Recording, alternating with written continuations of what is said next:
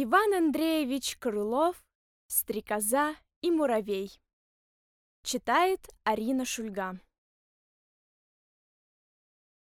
Попрыгунья стрекоза лето красное пропела, Оглянуться не успела, как зима катит в глаза.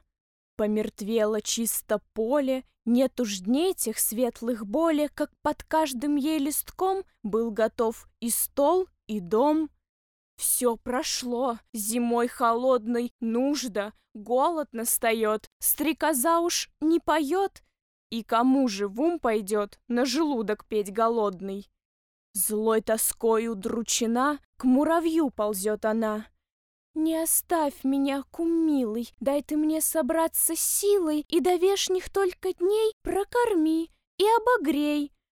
«Кумушка, мне странно это, да работала ли ты в лето?» — говорит ей муравей. «Да того ль, голубчик, было, в мягких муравах у нас песни, резвость всякий час, так что голову вскружила». «А, так ты...» Я без души лето целое все пела. «Ты все пела? Это дело. Так пойди же попляши!»